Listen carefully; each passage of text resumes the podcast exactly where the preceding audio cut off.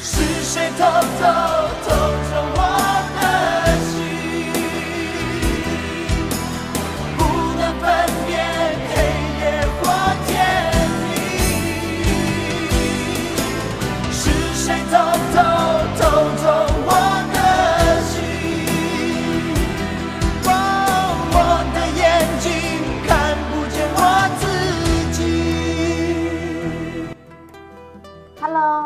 朋友们，大家好啊！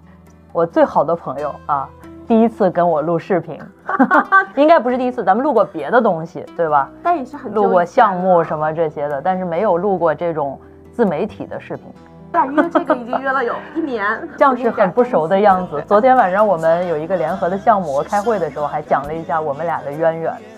我们是二零一二年，遥想二零一二年的时候，在新教师培训上面认识的朋友，然后一路走来，一路相伴。风风雨雨，就大家看我们简历，可能觉得啊你很顺啊什么这些，我们也是吃过苦头的。经历了很多挫折，而且关键都是一起，就是好像风雨我们俩不知道怎么，回事儿，好像风雨来了都是一起淋我们俩，阳光也一起普照我们俩，都是一起一路。磨磨叨叨，然后坐在那儿说：“哎卓卓，这可怎么办？”就说：“哎，你说咱们俩可怎么办呀？”我们经常有这些的 moment，是一起哭，一起笑，咱们俩的人生好像一起绑定一样，小静。而且我们俩差不多大，对对是，然后一路相角差不。了半岁对，反正就挺逗的。我们有时候想起来这个命运这回事儿，也觉得挺有意思。对，我们俩一起入职，一起评的副教授，对甚至是一起评的教授，中间 就经关键是种困难和挫折都类似 对，啊。各种各样的因缘际会，可能原因都不一样，但是就能让你赶在一个时间去干一个事儿。是，嗯，所以说这个真的是，哎，这该死的缘分。那跟小静在一起，我都不觉得像在录东西，我就觉得哇，像是我们两个呃好朋友，最好的朋友，好久没见，我们在一起去就是 catch up。对对对，就是这个跟卓卓录吧，就有点那个，你看我们老说啊，录一个录一个，就有点像那个近乡情怯是哎，好紧张啊！啊，不要紧张。行，第一个问题 啊，你怎么看待现在的这个躺平和躺不平？你比如说啊，我举个例子，我就觉得我躺不平，比如某一天完全没有什么事儿，我就觉得很慌，或者换句话说，就总觉得有事儿，就我把它都记录下来，然后把记录下来会卸下一些负担，但是有时候还是觉得，就是这不是一种老一辈的非常老派的想法，我要干，我要奋斗，我要努力嗯，要不觉得没劲没意思。我觉得吧，小金，我觉得从进化心理学上来讲，我觉得人都是躺不平的。有的人他之所以觉得躺平，可能是因为他觉得我就这段时间我没办法，我躺平。所谓的躺平，在我看来就是一种我暂时想要去逃离一些我不想要面临的这种困难或者麻烦。但是呢，就就像人总会回归到一个就这种。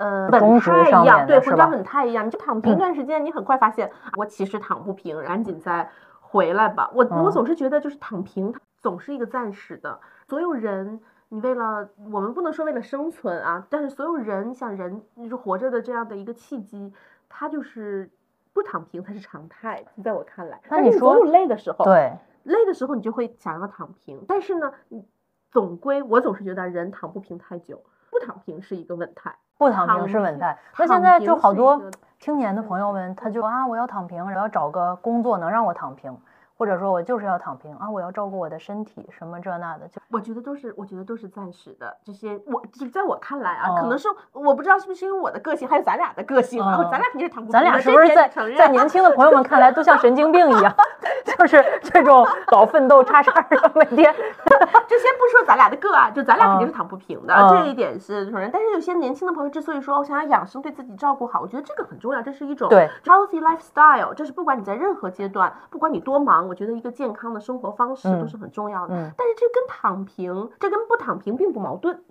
就是你照顾好自己，跟我在呃生活当中我有一些理想，我想要活出意义，我想要积极的改变世界，我觉得这些嗯都是不矛盾的。就换句话说，有有时候。我就觉得大家来问问题，说啊，我这个想怎么躺平什么的，其实这本身也是一个映射了他心里边一种投射，就是我其实还是 deep inside 我是不想躺平的。是不想躺平。你想他都那么积极了，想来看老师的，我们云导师的啊这样的一个 连线了，我就跟问一下我该怎么办怎么办？他怎么可能躺得平？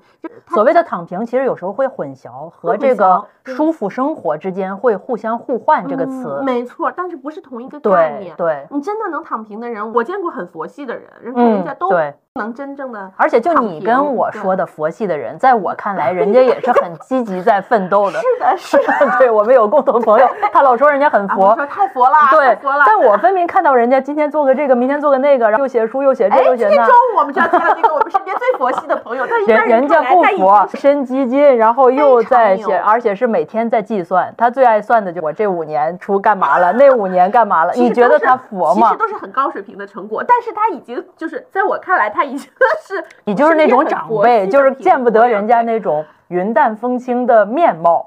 可能现阶段是 现现阶段是见不你要调整一下。啊，我调整一下我的错。但嗯我所谓觉得就是躺平，我有时候也想躺平，因为很累躺平。小静知道我因为一些就是工作的这种原因，我最近就是现在非常非常非常辛苦。最近有点忙，让我在想，哎，我怎么去应对这些这种焦虑呢？其实是我一嗯直在想的问题，因为我最近属于高焦虑的这种状态。但后来我就想，哎，我之前给大家科普过一个视频，那是我人生当中或小伙伙伴们生活当中都很焦虑的一个阶段，嗯就是在疫情期间嗯很焦虑，哇，这个怎么办？怎么应对？后来呢，我们就一起，我当时在疫情期间想要干好多事儿，我想要去设设计一些研究，要去看一下人们在这个状态下的一个就是心理的这个嗯状况，以及嗯怎么如何调整这个嗯状况。嗯后来我发现，就想干这件事情的本身已经缓解了我的焦虑。对，这个我就我觉得，就是我们积极的一种应对的焦虑，就是你干事儿本身你就不焦虑对了，。这就是经常跟大家说的，焦虑的反义词是具体。没错，哎，这个这一段话我这段话我读过。一旦是能够把自己放在具体的事儿上面，其实这个过程本身就是对自己的一种治愈。没错，嗯我不用去想哦，到底是我干什么才能不焦虑？有的时候你就是积极的去促进一件事情，你自己内心里最想干的一件事情，你发现哎，我反而不焦虑了。对而且自愈的，对而且剧透一下嗯，我们我们俩之所以开始做自媒体，本身也是为了用一件事儿缓解另一件事儿的焦虑。我想起来了，因为在此之前，我们俩是那种就是都不照相的，我们俩去很多地方一起就是约会，啊，我们俩一起我们俩都没有什么一起的照片儿或者什么这些，我们俩不会哎镜头哎来一起照个照片我们俩从来不嗯自拍，然后拍。我们俩去过很多漂亮的餐厅，很多嗯漂亮的咖啡店，从来没留下一张合影，因为我们俩是很怕镜头的两个人，其实是很害羞的两个人。虽然大家并不觉得，大家也不相信，但是但是 deep inside 我们俩就稍微有点害羞，然后之前完全没想过会在自媒体上嗯就是做什么事儿或者什么，机缘巧合，纯粹是因为就首先是疫情，对，再加上我们俩在职业上遇到了很大的挑战，那段时间是共嗯同遇到的，嗯就觉得整个人简直焦虑到不行，所以正好一个机缘巧合，我们俩就做了这件事儿。对，就觉得不过了，就不过了，就爱咋咋，我要把我要做一些我觉得有意义的事儿，就是我要把我所学的东西，我们知道的东西去传播，用它来去嗯积极的影响别人。所以嗯咱俩一起做了自媒体的这件事儿。所以应对焦虑的时候，其实有时候有两个策略，一个就是我真的躺平。我有阵儿很抑郁的时候，确实是，我就把那瑜伽垫儿铺在地上，嗯真的就躺平。就有时候你从那个视角去看世界的哦是时候，literally 的躺 平，就是啊就是你会觉得很平，你觉得世界不一样，好像自己脚踩土地，可能会感觉舒服一点，对大概是这样的。还有一种就是我用另外一个具体去消解这个焦虑，嗯这个可能是一个更积极的策略，而且更有效，在我看来。对，是的。哎，反正我就觉得，就是可能小静接触的年轻人的这种具体的问题很多，因为小静是云导师，回答了很多人的这种呃疑顾虑啊、嗯什么问题啊，帮他们就解决了很多的问题，帮大家。然后，但是在我看来，就现在的年轻人，你让他就是完全一百八十度的这种躺平，我，觉得他很嗯难，其实很难的，都是半躺半卷，半是吧？躺半卷。这个就是躺也躺不下，卷也卷不动，最后就是一个很难过的状态。但是我觉得能接受，能就比如说我四四十五度也可以，能接受，呃对，这更难四。十五度很累，大家可以尝试一下，其实比站起来还要难四十五。度很累，。对，但四十五度你锻炼了你的腹肌，你的身材就更好了，你的核心很厉害 核心。对，嗯，好。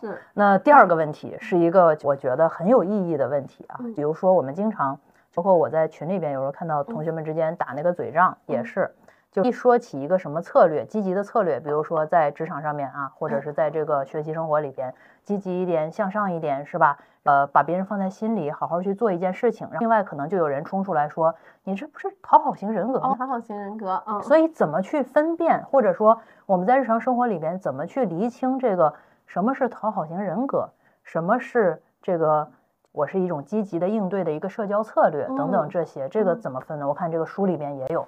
哎呀，我自己也 这么思考过，嗯因为小静知道我是一个，我觉得我是一个有点过分 nice 的人，因为我总是会想，哎，我做这件事情是不是让别人感觉好，或者是我嗯做这件事情，哇，会不会伤害到他的这种感情？但其实我的很多的这种想法，我并不是出于一个功利的这嗯种心情，比如说我是觉得，哦，我要搞好身边的这些呃人际关系，所以嗯我才要这样做。我觉得不是，好像它就是一种，那你发自本心的话，是不是你也是一个讨好型的人格呢？对，所以我自己也在质疑这一点啊。我想，哇，我就想，我不想让身边任何一个人，呃，难过，或者是不想让任何人因为我而不开嗯心。那我是不是也是这个讨好型人格？我会不会因为这样就内耗我自己呢？会不会更辛嗯苦呢？嗯我也思考过这个问题。嗯看到我给自己的，我为什么说这一这一书里的这段话，就是我觉得真正爱你的人不需要讨好。嗯后来我发现，我这种状态是在对什么人的时候呢？就在对反而没有那么亲近的人的时候，我才会呈现一个嗯我说的那个状态。嗯所以从呃某种程度上来说，我觉得我也是讨好型人格，对那种我不确定的关系，我没有安全感的关系，嗯我就会有这种。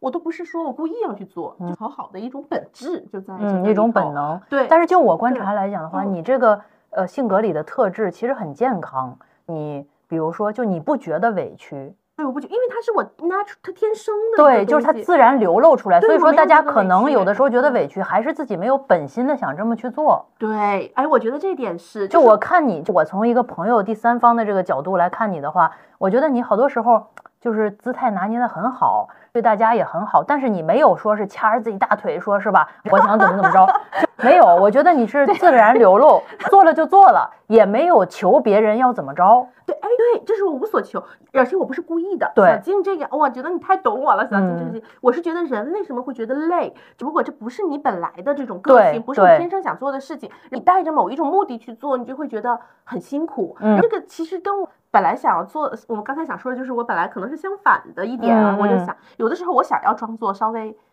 你知道吧？就稍嗯微冷、冷淡一点儿，稍微嗯高冷一点儿，因为我也喜欢高嗯冷的美女嘛。我有时候也觉得，就特别是在我的职业，嗯我真的发现稍微高冷一点儿，反而会显得是一个很更好的人设是吧很好的人设。对，所以有的时候呢，我有时候也想稍微树一树我的人设，在某一嗯些场景嗯之下。后来我发现我反而这样，嗯我更累，嗯我就觉得哇，我刚才这样会不会让他感觉不太好？会不会让他哦觉得我？呃，高高在上，会不会是讲我不够嗯谦虚等等？嗯我反而这样是被明白内耗我明白你就让我去讨好别人，呃，这种呃对别人特别 nice，对反而我我不觉得累。所以我在想嗯每个人他不一样。没错对，就是这其实我们俩是两个样本。你像我的话，对 我就想到你，你可有范儿了，你就是大教 授，我就是我需要有一个 reasoning 在里边。对，对就是其实我很难对一个就是特陌生的人或者怎么着自来熟，我没有这一部分，就我熟不起来。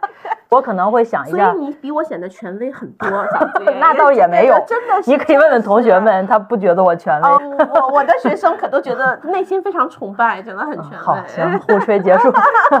确实是，就是我需要有一个 reasoning 在，就很难自来熟。如果对你特别热情，那说明我挺喜欢你的，大概就是这么一个逻辑。但这个也挺好，我也不内耗。对，没错，就是我不喜欢你，或者是我觉得不想理你，或者是我就今天心情不好，那我就不理你了。对，就我也不调动起自己的精气神儿啊，你好啊，什么这些，我也来不了哎，。你是这样的，没错，你是。嗯那所以我就觉得，通过我们俩这两个对就 是的样本，都没有内耗，但是完全机制不同。没错，所以大家嗯就做让自己舒服的事儿。现在的社会，我们已经很辛苦了，没错，然后我觉得你再给自己立一个你自己觉得挺好，但是你又是跟你自己的性格相悖的这种人设，我觉得没有必要完全没必要了，嗯还不如把这个时间节省下来，把这个精力节省下来，你就做具体的事儿。得下边一个问题，这是征集的网友的问题，嗯，这是特别有意思的问题，叫怎么判断自己是社恐还是内向？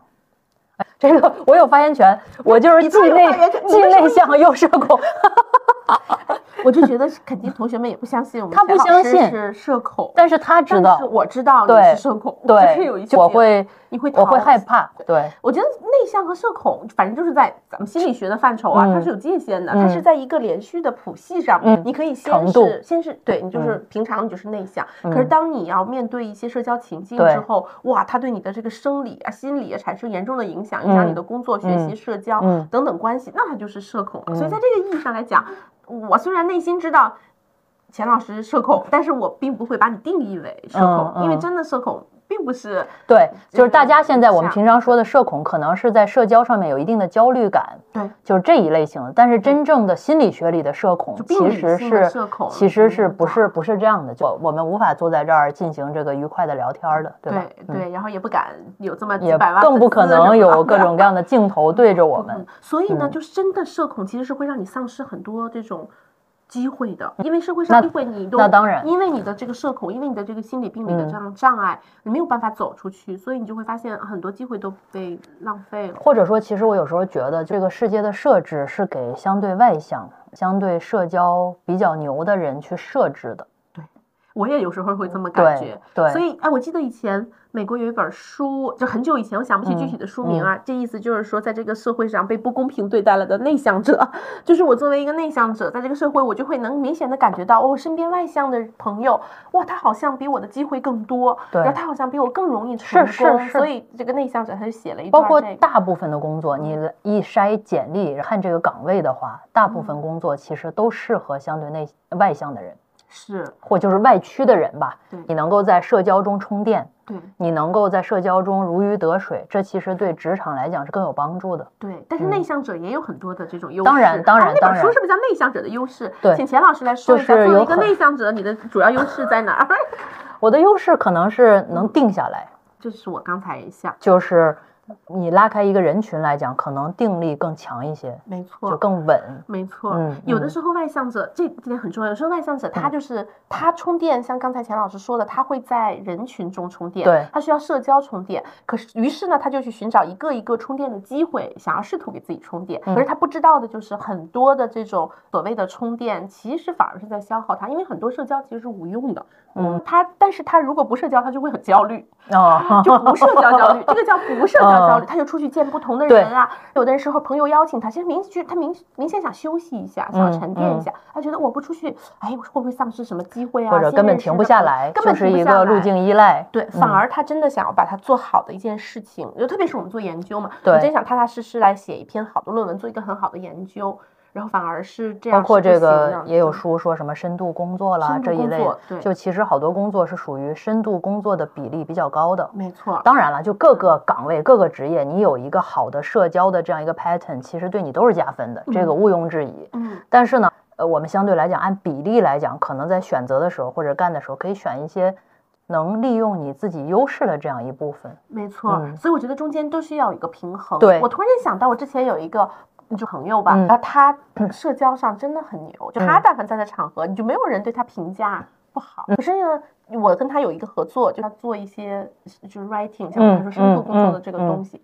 我会发现他就从来没做好过，嗯。我很喜欢这个朋友，但是他真的从来没有做过好过，因为嗯。他没有办法去沉淀下来、安静下来。对。他生活中永远都被各种各样的人、各种各样的事儿所围绕，你会发现他没有这块儿时间去做这个事情，所以我就想，哎，就这样也不行，还是要平衡。其实所谓的现代职场的成功，可能也是这二者平衡的这样一个结果。对，所以成功的人是不是人家就是这这个事情平衡的？嗯应该是大部分时候是在往上，他还需要深度思考。对，其实不仅深度工作，还需要深度思考。对，包括这个就是我们所谓说的那些恶心的大词儿，什么有嗯格局啦，什么这些，其实都需要一定的沉静。就是嗯琢磨，就是这个人他得有，对他得善于琢磨。对对对对，我们身边也认识一些人，是吧？太善于琢磨了。呃，想学的东西太多，而自己的能力有限，又为此焦虑，该怎么办？我觉得就这个也是要遵从个人的这个内心吧，嗯看看自己到底想要做什么。想学东西太多很好，这是好奇心的这种表现。我也想学的东西很多，嗯可是后来发现你得有一个，你得能有坚持下去。嗯我觉得可以这样，就说你先接触一些。这些东西。当你发现自己哎，好像在这个里边给我带来更多的这种快乐、嗯愉悦感，然后更擅长在深入的去探索。就像我的那个孩子啊，能讲嗯能讲孩子吗？可以啊，啊，像我的孩子，他们，我的大宝他就什么都想学，嗯今天想学网球，明天想学乒乓球，嗯后天想学滑板，大后天想学冲浪、嗯滑雪，他什么都想学。我的这种方法就是，他肯定不会每一个都能学好的，毕竟嗯每个人精力是有限，我就让他去上这些课，他嗯慢慢的会发现，他在有一些课里他产生的这种内驱力，跟他在另外一些课里产生内驱力是不同的。嗯我觉得判断的标准可能是他更擅长的一件事情，人们都是想做擅长的事就，越做的好的事情，其实会给你一个正反馈正反馈和正循环。对，而且是大家很多时候，我觉得越来越长大，有一个非常大的一个焦虑感，或者是难的事儿，就我们很多时候是在 N 个场域里边做自己嗯啊。就比如说我完全是 for nothing，就是我没有任何功利的角度来讲的话，这是一种考虑。对还有一种是，比如说我们在学业的场域里边，或者职场的场域里边，这个时候就有目的性了，就是你说的能不能得到结果，能得能不能得到正反馈。所以这时候这个问题可能也是分在不同的领域里边。嗯比如说我在兴趣的场域里边，就像你刚才说的，我什么也不为，我就玩儿呗。我今天可以学学跳舞，然后明天学学滑冰，后天什么这，因为这个没有什么交付感。是完全不功利的一些我的对，就是我兴趣爱好，我就充分的去延展自己的好奇对心，这个是完全没问题的嗯。但是呢，因为我们大家都是普通人，那如果放在一个类似功利的一个场域里边，比如说学业了，比如说职场，我们可能还是需要去想一下我要什么，这样的话就能够让一个普通人的兴趣去持续。对比如说三个月、五个月、十个月、一年这样的计划啊，你每年想起来，哎，我做成了一些什么东西，这个可能是一个比较务实的安排。没错，所以我觉得嗯内驱力这个东西它太重要了。就像嗯，小静和我，我们俩就事情都会比较多，不是说我们俩有多忙，但确实是我们俩就是是想挺忙的一想要一般人要忙想要做的嗯事情会比较多，所以有的时候经常在想，哇，我说下周这么多的这种安排，我不会疯了吧？嗯后来发现，其实你一直都没疯，这是为什么？当这些无无事情就排山倒海的事情的事情来找到我们嗯的时候，你会发现你的内驱力会帮你做出这个选择，就告诉你做哪件事儿到底要的是你什么？到底要什么？做哪件事给你带来最大的意义感？做哪件事让你最开心？做哪件事嗯让你觉得最值得？他自然会帮你拒绝那些可能没有给你那么大内驱力的这种事情。或者说，其实当人在比较年轻的时候，慢慢去形成一个自己的算法，这个嗯挺重要的。哎，这个说的太好了，就到了我们这个年龄的时候，其实就是就像刚才卓卓说的，就自然就选择了，自然选择的。我自然就选择了，其实是我们 N 年的算法形成的。哎，是不是这个算法已经在我们的内心里形成了一个内在模对，型？你所谓的我自然就选择，而且是这还不一定具体是什么。我们在彼时彼刻可能需求的是什么，自己也比较真实的面对自己的需求。对，可能我现在就想什么也不为意义感，我可能是为了金钱，这是有可能的。有可能。对，就是在某一个时刻对这个诉求，对对对真实的面对自己的欲望。对，有的时候可能就是我什么也不想要，我就是想追求人世间最善良纯真的美好。没错。比如说帮助别人，对是吧？都有可能不是自己的学生，一个完全从任何一个地方来的朋友，他想让你帮一个什么忙，你彼时彼刻很需要这种人类之光，对也可能去 follow 你的 heart 去做出这个选择说。的太好了，小金嗯完全是，我觉得咱们俩真不愧是 soul mate，这是完全嗯是我一直想的，但是我没有把它很好的 articulate，就是嗯用语言这我原来也没有表达说过出来今天聊我的时候我觉得这段说的太好，我而且这个特别有画面感，就是好像我们俩是两个这种机器啊，输入不同的这个数字进来，然后哎，它就把你输出一段这种呃算成了的这个对公式的解答案，而且之所以所谓的智能，它不仅仅是这种所谓智力的智能、理智的智能，还有情感的智能。是的我，真实的面对我彼时彼刻我需要什么样的情绪和情感，这其实也是对自己真诚的一种方式。这个太好，哎，这段话一定要剪进去啊，哦我太喜欢你说的这 段了。已经好久没有跟这么熟的朋友聊，当然我的朋友也不多。so sad，内主要主要是因为这我个。的朋友不对所以这个都是很灵的。最近看《繁花》，被那个上海话影响，对然后我就发现上海人好温柔，灵的，对吧？有数了，蛮好洗的。脑式的，我蛮好的对我这两天都把它当背景看第二遍了。那么大家可能会觉得我们这么忙，我们还要看电视、看电视剧，我这那就是当然了刚才小金说，这就是我内驱了，我现在就需要这个，对吧？就是其实其实我们俩很爱看电视的，爱看电视你看我没有鼓励我我我们不是那种就看《繁花》说，哎你也看《繁花》，我们不是嗯那种闺蜜，个就是什么这些。对但是她会看，我会看，就我们聊起来还是会很就这种感觉是很灵的。呃，下一个部分就是这个是呃我们俩都研究的一个叫 emotion regulation 情绪哦调节，情绪调节就是怎么面对负面情绪。然后作为一个情绪起伏 比较大的人，觉得是这样啊，我就觉得。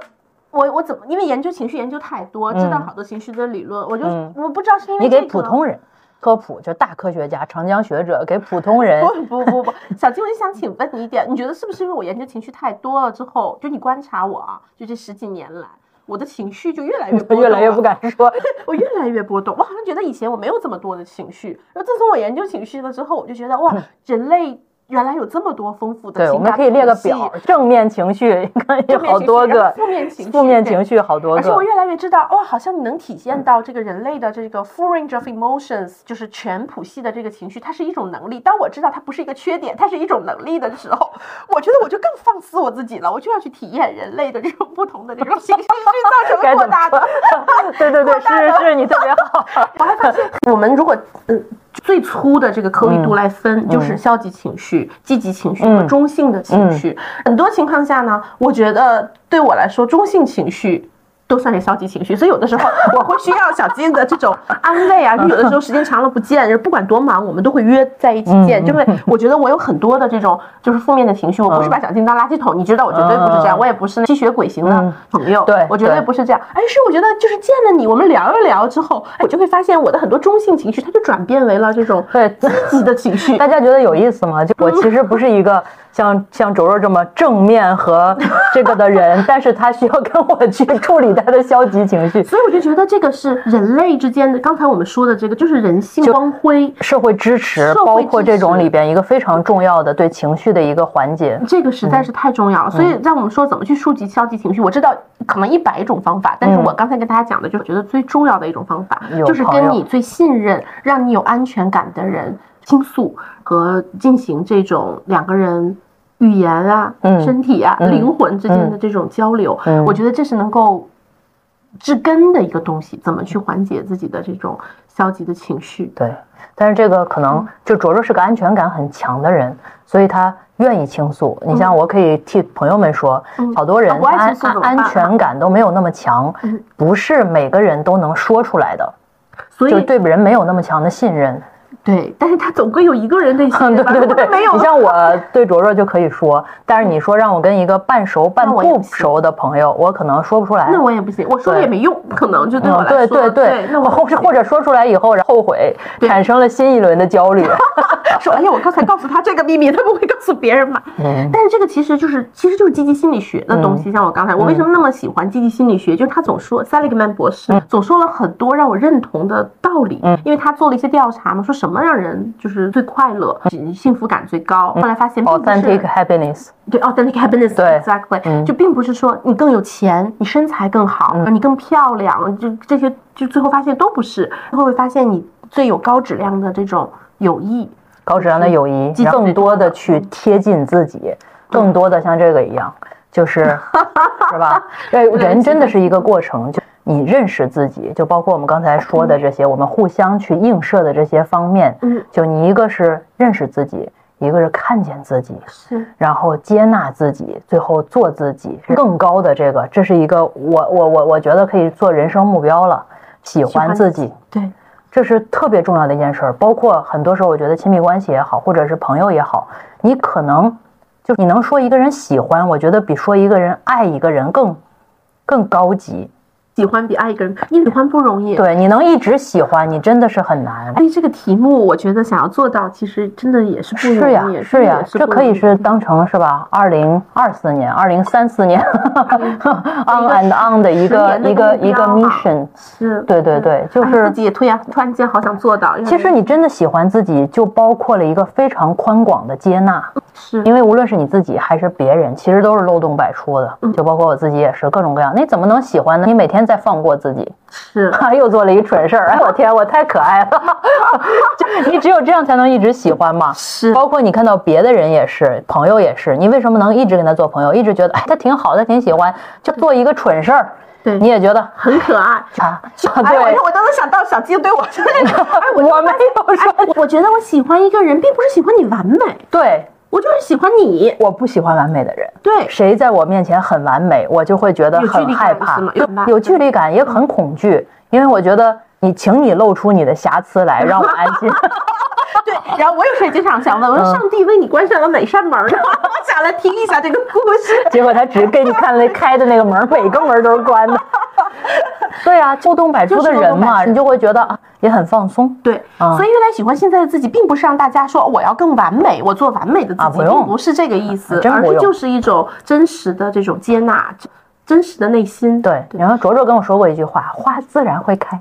对，花自然。我有的时候我们 striving，我觉得我比小静 striving，、啊对就是我总是想要，我其实没有什么目的。小静知道我，我没有什么真实的但是他更要强儿，就像卓卓是一个更要强，更呃，就怎么说呢？这有个故事跟你讲啊，就更需要里程碑。对，就是里程碑。里程碑用英语不是叫 milestone，好像觉得哇，这一个月里好像没有什么里程碑，好像就产生了一些消极的这种情绪，然后以至于我的那个朋友孟雨，他就给我起外号叫石头姐 stone 嘛，嗯是需要这个里程碑式的这种事件。哎，聊到这个了，所以每个人跟你比起来，其实都佛。但但是我确实没有什么真实的目的，想知道。对我不是说我功利我要干什么事儿干什么事儿嗯，而是我就觉得，哎，我好像总是需要一些 是一名呃成长达人。就想要成长，想要成长，想要成长。嗯但是呢，确实觉得自己也没有想要自己，就这个题目总是怕这个题目给大家压力，就越来越喜欢，并不代表你自己要。这题目没没压力，就是有一种题目最压嗯力。我最害怕看见那种题目，我连看都不想看的，就是那种什么啊什什么什最棒的自己什么最棒了，啊最这种极致词是吧？各种各样那种好，害怕任何题目给自己压力。对，就没有压，这个压没压力吗哎呦，？哎，我来的路上安利一首歌给你听，你可能听过，叫《At My Worst》。我看一下这个题目为什么 At My Worst 呢？歌词的意思就是说特别好，这题目奶丝特别好吧，就是说我需要有一个人来喜欢我，他喜欢什么样的我呢？喜欢我在我自己哪怕是最差的时候，那确实是，对他也在欣赏我、啊！我一听这歌词，就就是我来确实是在路上。。其实我们每个人寻找的关系，所谓的亲密感，都是这个。就不是说你的高光，别人说啊你好棒啊，当然这也很重要，请表扬我们。但是就是其实你真正的亲密和真正觉得跟这人很近，是你的这种不堪，你的这种最低点也觉得被接纳了，对。就是无条件的爱。我我记得我在哪个地方看的那段话，我当时听就特别感动。他就说，很多人喜欢你，因为你漂亮、好看，会说机灵话，有趣、好玩儿。这些喜欢都暗含着很多的期望。而有的人喜欢你是看见你哭和狼狈，知道你辛苦和平凡，允许你不美又不乖，还想把肩膀和糖果都塞给你。妈呀！那 这个也有点又汤啊，对，那我吐个槽，就是这个前面这个，当然这是我们所有都求的，但是这个前边这个可能和后边这个两个是相关的。哇，你得用美，然后不不不，你不用用美，但是？人的这个高低点它很难说的，嗯，肯定不是说你上来以后就是我的所有低点你都承受什么这那的，这这很难不。是，他指的对是一旦喜欢上你，我觉得就是人是一个盘子，是个 package，对你得要不就是不要，要不接纳所有，对。是一个整体的一个盘子。所以小金，我为什么这段话尤其触动我？嗯我都能想到，是因为我经常在你面前哭和狼狈，所以所以每次一说哭和狼狈，我就想我不经常哭和狼狈吗？有的时候可能在外面。看起来就还好，嗯一个嗯就是挺积极的人，但是凡是跟我就特别接近的人嗯之后，都说哇，原来，呃，哭和狼狈才占大多数时间，我感觉这就是一个真实的人嗯嘛，其实就是这样的。那好，接着这个话题非常相关，一个女生怎么才能够预防恋爱脑？一个人吧，我觉得这问题不好。其实男孩很多也是恋爱脑我觉，得男孩恋爱脑起来比女孩对严重多了。对，但是后来有人跟我说啊，就恋爱脑并不是一个坏事。没错，我就是这么认为的。对，恋爱脑就是这个问题问出来，我就觉得，你先说说，你觉得咱俩是不是恋爱脑？我觉得是，你觉得是？我觉得是。我这好多朋友，我觉得无需。预防，只要你能撑得住自己的恋爱脑就行，不要让用让你的恋爱脑让别人买单。对，我是觉得他是不是一个病理性的？就比如，因为因为大家问的应该大家问的应该都不是病理性的。我觉得这个这个恋爱脑，有的有的对有的朋友来说吧，嗯他形成了这个病理性，并不是说他要去医院诊断那种病理性，嗯而是这个东西影响了他的工作、学习，社交。对，就是你能不能撑得住你的恋爱脑，这个很重要你知。道我认识有人恋爱脑到什么程度吗？嗯他是这种啊，就但凡比如她今天没有跟男朋友在一块儿啊，或者没有跟女朋友在一块儿，这两个男她无法正常 function 他无法正常 function，他就会一直看手机。哎，只要她的男朋友或女朋友没给他回信息，你现在发现你跟她总总共的社交都是空的，因为他没有在好好的投入。他就是已经完全是。因为他很焦虑，他想，哎，是我刚才说什么话？这其实是一个对甜蜜的焦虑了，已经是。但是影响他的工作和学习了。对所以我们在想，因为我的之前我的书里也写过这个部分嘛，嗯嗯我们怎么去利用恋爱脑？恋爱脑它不是坏事，怎么让它让自己的除了爱情以外，反而让自己的工作呀、学习和生活也变得更积极了。然后后来我们就我特别我特别喜欢这个方法，啊是我自己。呃，从我的朋友和我自己身上嗯总结出来的，比如说你都意识到了你自己是恋爱脑，那么这个能给你带来哪些积极的影响？你就要去利用它。比如说你要把你们的约会安排在，比如说今天晚上六点，你就会发现哇，你这一天这个效率。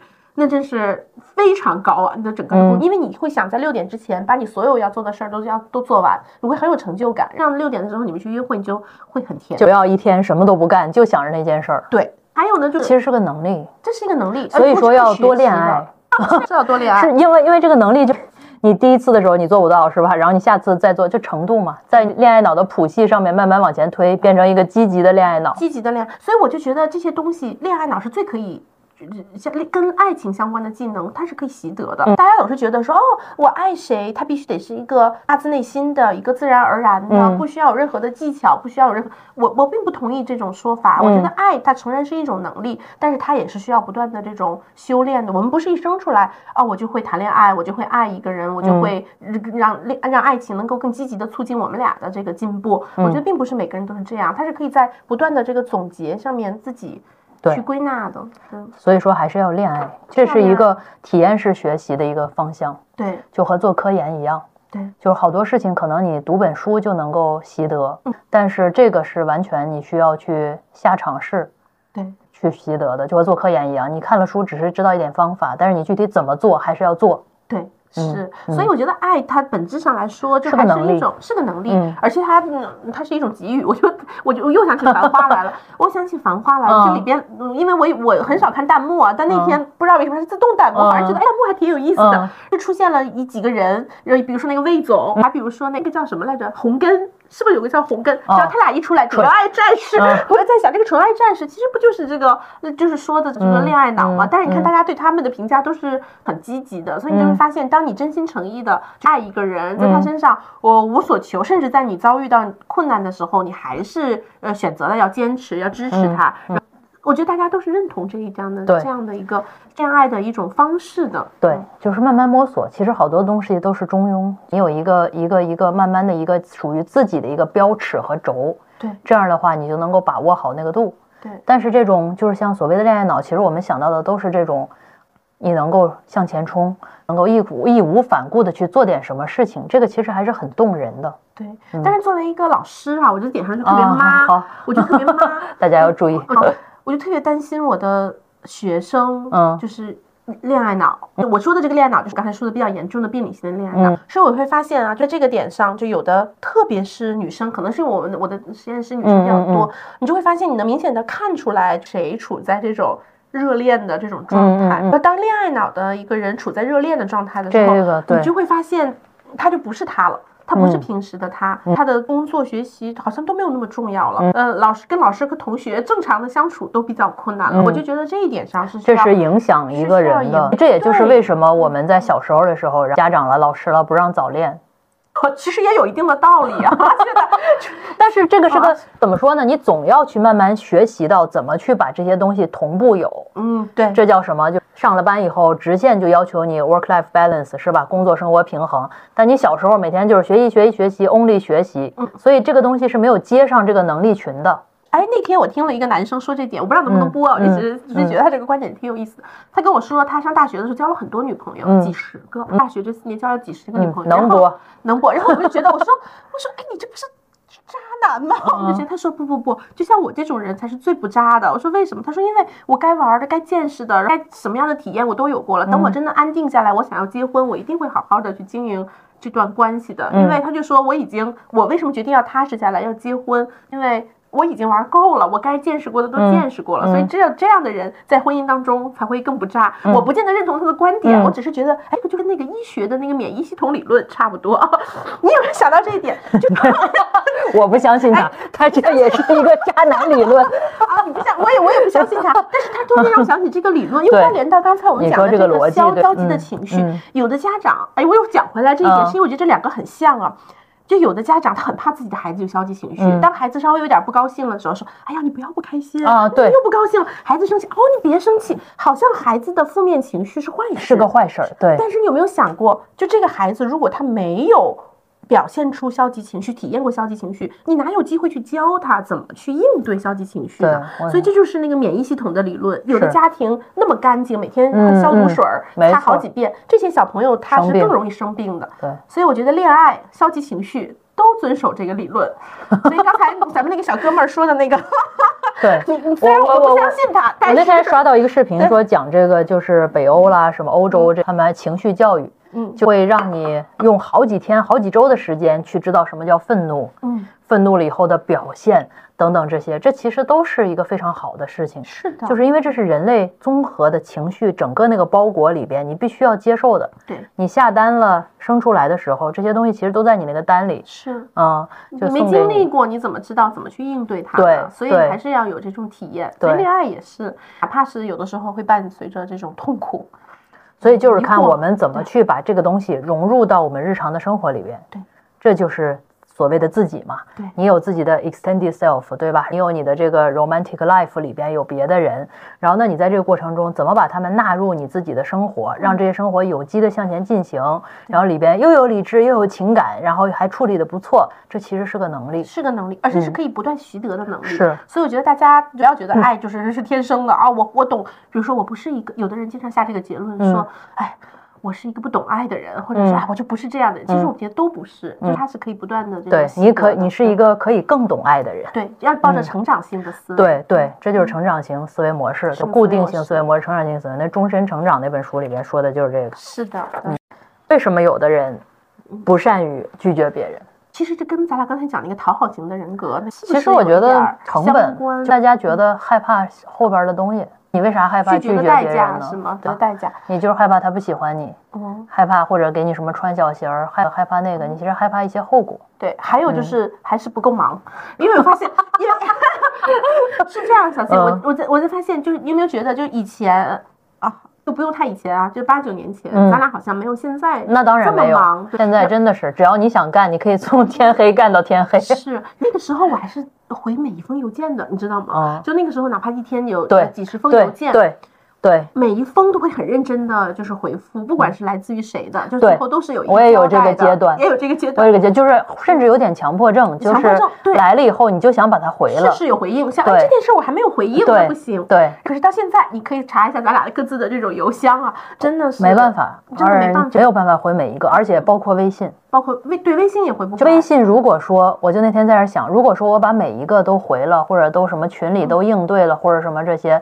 那我可以从天真的是从早上回到晚上。对，所以以前的我，你那因为咱俩刚才不说嘛，讨还好型是不够忙人格，对，就以前的我会觉得哇，我说没回这几个人的微信，我可能其连实没事儿，人家根本不在意。对对对对，可能你晚上嗯我都会有点儿就是焦虑，嗯我会在嗯想，哎呀，这可怎么办？他不会觉得我不喜欢他了吧？嗯这是不是也是对别人的一种拒绝，让别人嗯感觉不好？我觉得会这样。可是现在啊，我真的不是故意不回，像小静说的嗯是，真的是回不过来。回不过来之后，我就发现我不再想这件事儿了。有一部分回不过来，有一部分看了以后忘了。看以后嘛，就是你想思考好，思考思考，对你需要想一下再回，或者是当时有一个什么事儿，或者进了个电话什么这那，是真的很忙很忙，很多人找你。对，有的时候也会因为这个去抑郁，会抑郁，你会你我会会吗，我这么容易抑郁，我对会抑郁，就是一阵儿一阵儿，就心情好的时候你还觉得还行，但是有的时候觉得特别 emo 的时候，然后一堆人在那儿，你看着一堆这个各种号你也回不过来的时候，你就觉得为什么每个人都想到我这儿来掏点什么？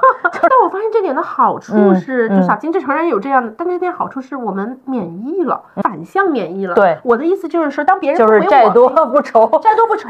我的意思，当别人不回我的时候，因为很多人也不回我没错微信，没错但别人不回，以前我会觉得哇，我怎么被拒绝了？然后他是不是不喜欢我？是不是我没有那么重要？就很久以前会这么想。可是现在呢，当凡我就是哪怕这个人就可能对我很重要啊，嗯但凡我呃反向一想，我嗯想。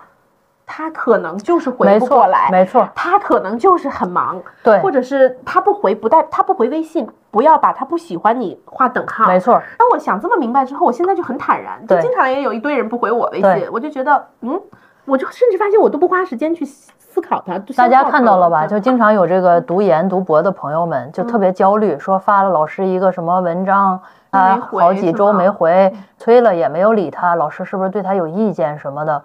我认为大概率老师没时间对你有意见，嗯，没时间有意见，就是你发两次不回，也是他很忙，不是他恨你。这个说的太对了。以有以前微博上，因为我我为了刷钱老师的微博嘛，所以我就开始有微博。以前我没有微博，嗯看微博上有一句话就说，哦，成年人的不回复已经代表一种态度了，然后代表有可能也有可能哎，但我已经完全不这么想了。我觉得就是 不比如说联系想要报你的硕博的或者怎么着，有的时候你是不是也是不回复是一种回复？我觉得不，但是最起码不回复不等于不喜欢你。啊对没错我有时候拿着我的手机，后来发现，嗯那我最喜欢的学生里边，我经常也不回他，嗯因为他说很多，我就看到了，我就在思考，然后不代表我不喜欢他，嗯然后我也反复的跟大家说这一点。对就是不回复不代表不喜欢，我觉得嗯大家的意图没有那么的这种明确。不回复的原因有很多，而我们不说怎么去缓解自己的这种情绪，不有一种叫认知重评嘛？我们有很多认知的错误，所谓的认知错误，经常觉得哦 CBT 嗯 CBT 嘛，嗯对我经常有认知的错误，觉得这个人不回我就是就等于不喜欢我。那不是这个人他我跟他打招呼，甚至都不是不重视。对没错，这和喜欢不喜欢都谈不上。他有各种各样的原因，能不能换个角度想？他就是他就是或者他想想好了再告诉我。而且大家可能没有办法，理解，说我发两次他不回我，是不是他不喜欢我？也不一定。真不一定，有时候嗯有时可能真的是忘了。对所以我说大，我经常跟学生说，我说欢迎你拍一下我，因为我可能就是给忘了，你再拍一下我，我就嗯对那个我我是对，我很喜欢人拍我，提醒我一下。我不喜欢不，喜欢，不但我不敢拍你，不是在群里边儿 晃一下。那我不敢拍你，嗯但我就是觉，嗯，我觉得就是像我还是我们刚才说的话题，在这个呃世界已经大家很繁忙了，大家自己的事情已经很多了，不要再内耗自己，嗯就可以拒绝。对，可以拒绝别人。当别人拒所谓的拒绝你的时候，不代表不喜欢你，否认你这个人，或者你的社会就是你的世界就是黑暗的。我觉得嗯不要画等号。但是话又说回来了，有的时候不拒绝别人也是一种竞争优势。我觉得不拒绝别人是不善于拒绝别人。呃，不是不拒绝别人，嗯有时候多接受。就比如说我们在整个的这个组里边去，同学里边，其实好多时候有的人干的是非常多的，很辛苦的你。说在这个工作层对面对，工作层面我这工作层面，我我还是建议年轻人不要拒绝事儿，因为嗯拒绝事儿这个可能大家自己不觉得，但是在这个组，因为我们俩接触很多的学生，嗯这么多年，就上几百个学生挑活儿的你就会发现挑活儿的都不用到老师这个层面，就在同学之间，他们都会一直在说这个嗯谁谁谁让他干这个，说老师他又我又被拒绝了，我嗯又被这，我就觉得这个我刚才说的这个拒绝跟这个活儿的拒绝，它不是还不是工作场域，对吧？你要跟大家说清楚。其实中工作场域里边但是又有另外一种观点说啊，那个你你你都你不拒绝别人，你就是老好人，所以最后就是人善被人欺。你认同这个吗？我不认同这个，我后来因为我不认同这个，是因为我能看到，在一个我都不用说太大的组啊，嗯。就是一个我们就包括自己组，嗯。你会发现什么人他最后发展的就是最好。我是觉得年轻人就要多学习，嗯。因为因为所谓的工作它是分很多的这个层面的，嗯。你会发现什么人最后发展的最好，嗯。就是他接触了很多的这个层面，嗯。他有的时候他也不想干这件事儿，但是你会发现他干完之后，他反而会跟你说，哎，说老师，当时幸好你帮我安排，我们一起来做这件事情。嗯。我现在已经觉得我跟当时的这个能力和格局和眼界已经完全不一样了。所以有的时候你走出去一步，你就会发现你是不一样的自己。就我们俩说这个是有非常坚实的基础的，就不是说我们现在当了当了导师以后站着说话不腰疼。我们俩就是吭哧吭哧干的人。我突然间又回想到，咱俩刚才上班的时候多不拒绝活儿了。嗯知道我都干过就什么活儿吧？我就是那时候有有个叫业大，你还记得这个词儿？嗯好像现在已经没有了。那时候领导让我批那个业大的这个论文，我是很开心的接受这个活儿。我是一个字儿一行一行的改的这个业大论文，嗯因为我觉得哦，这个是我刚来上班儿，然后领导交给我的一个工作，现在好像都没有了，原来当时时那个什么，现在没对会干，包括很多就是所谓的这个大家觉得杂事儿啊或者什嗯么这些，其实我们我后来发现从中都学到东西来。，对我就改一大论文我都学到东西了，所以我们是基于自己的经历的，大家当然可以参考来，每个人有不同的观点，但是我们是觉得，就是一个人你在非常刚刚入职的时候，还是不要那么怎么说呢？算计和奸猾是一个非常好的对，人设。当然，好多职场的人会教给大家说，你越是这样，然后最后烂活儿就都给了你了，然后你会什哎，么这些。我反而不认同这种观点。我反而你不嗯知道哪件事儿，你从中就给了你哪些灵感，或者是给了你哪些机会，对反而会更有利于你自己的发展。呃，我是从另一个角度上嗯讲，我觉得大部分普通人，你你其实没有那么多资格去挑活儿，嗯或者说很多时候站在你那个视角上面，你看不清什么活儿是好和坏。对，哎，这个是我觉得嗯，特别是对，可能我没接触过太多公司里的人，但是在就学校层面，在学生层面、嗯研究生层面，我觉得这个真的是这样，因为你后来发现，他当同学们跟你沟通的时候。哎，你就是他说的这些事儿，当时他都是不想干的。他干了之后说，哇，幸好当时干了这件事儿，嗯当时没有看清，就从这件事情里边，哦，他能够学到哪些东西。嗯而是学生阶段不就是应该就是主要就是学习吗？所以我觉得好多的事情，那不是说，就现在在。大家都觉得，像他们嗯连线的时候会说，啊，我们都是牛马。我在想，我现在也是牛马。嗯，是啊，哎呦我怎么这么辛苦？是，嗯是行吧哎我到现在都这样，我就我我不挑活儿，对我不挑活儿，嗯我很少。只有没有时间，就就像有什么对活儿什么，那包括我现在我还在当班主任，嗯是，对你就优秀班主任了，当然啊，最最基层的管理的工作，而且我挺喜欢干这个事儿的，就你会觉得踏实对，没有空的那种感觉。而且实实在在为同学们解决了很多的困难。你也会非常了解现在的同学大概是什么样的状况。对对对，我觉得我们作为大学老师，永远都不能脱离的，就是不能脱离一线，不能脱离一线。对，你会选择原谅伤害你的人吗？我可以替你回答，你会的。我会的，因为我忘了，我想说这个。我跟你讲，哎其实你还有就我们另外一个朋友伯母，就嗯都属于，我觉得你们都属于心非常大的，很容易心非常大，很容易别人伤害过你或者什么这那件事儿就可能我都帮你们记着呢，你们都能忘了。对，而且是真忘了，就不是说啊啊，我为了安慰我这自己是个不受能力伤害，我给忘了，我是真忘了，这是个能力，我就记性太好，有谁伤害过我的话，我都都记得对吧？我好的也记得，真的。人家证明证我不我好的有时候对也忘了，我认为是这样的，也忘了，对也忘了，但是就是你就是但行好事嘛。就我这种人的话，我真的记得很清楚，我也特别想忘了，嗯我把好的记住，把那些伤害过的曾经我特别想要这样你。忘不了。我都记不住，所以有的时候，哎小静，你知道有个叫 childhood amnesia 对吧？就是就儿时的这种遗嗯忘。我说我们为什么小时候的事儿你快记不清了那种嗯？我说不用小时候的事儿记不清，昨天的事儿也忘昨天还记得，我说去年的事儿我就已经记不啊，太都是清了。普通的事儿可能忘了，但是这些伤害的细节这些的，哎我特别容易记哎，住你。记得当时其实就我自己的事儿里也有嗯人，我也被伤害过，我每天哭诉，我都记着我这个人对，因为他每次跟我哭诉，然后我看哭完以后，我记得特别清楚。然后再再见那个人的时候，还这个人特别好，我我就在想 啊，为什么？怎么回事儿？人家说，哎，你不记得那个时候？我说，哦，又想我怎么我就是忘性大，所以你是个好人，我是一个好人啊。对有一天有个人说说你最大的优点是什么不是好人，他绝对是哎你也。是好人，你特别好。有一天有个人说你最大的优点是什么？我想了半天说，我是一个好人。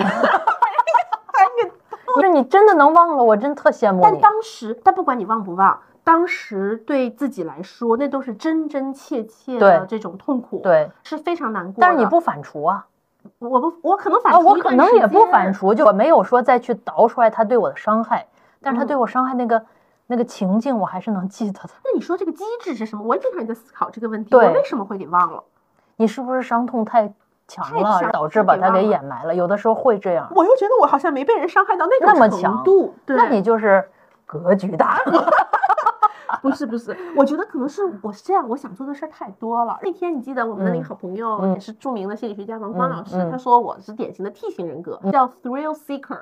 就是啊，需要各种新鲜的刺激，嗯要不然就觉得不快乐。嗯后来想想，哇，果然是大心理学家。对对对对对总结我总结的好，对我自己都嗯没觉得。后来发现，我想要，我为什么想要做尝试这个尝试那个，并不是说啊，我想要得到多少机会，嗯并沽名钓誉，绝对对不是。对哎，我就是觉得这件事我没做过，好奇，对我想要体验感，这个也是对。如果这个人伤害过，嗯，咱俩嗯都被人伤害过。然后如果伤害过我们之后，如果你没忘了他，那你下次再见他，你是什么样一种心情？你再回想这我靠件事儿，格局，就啊，我从上帝视角开一个窗，当我靠格局，就是我不是那种难 nat naturally 就把它给忘了嗯，我没有那个自然属性能把它忘了，但是我靠格局，就是我能想通。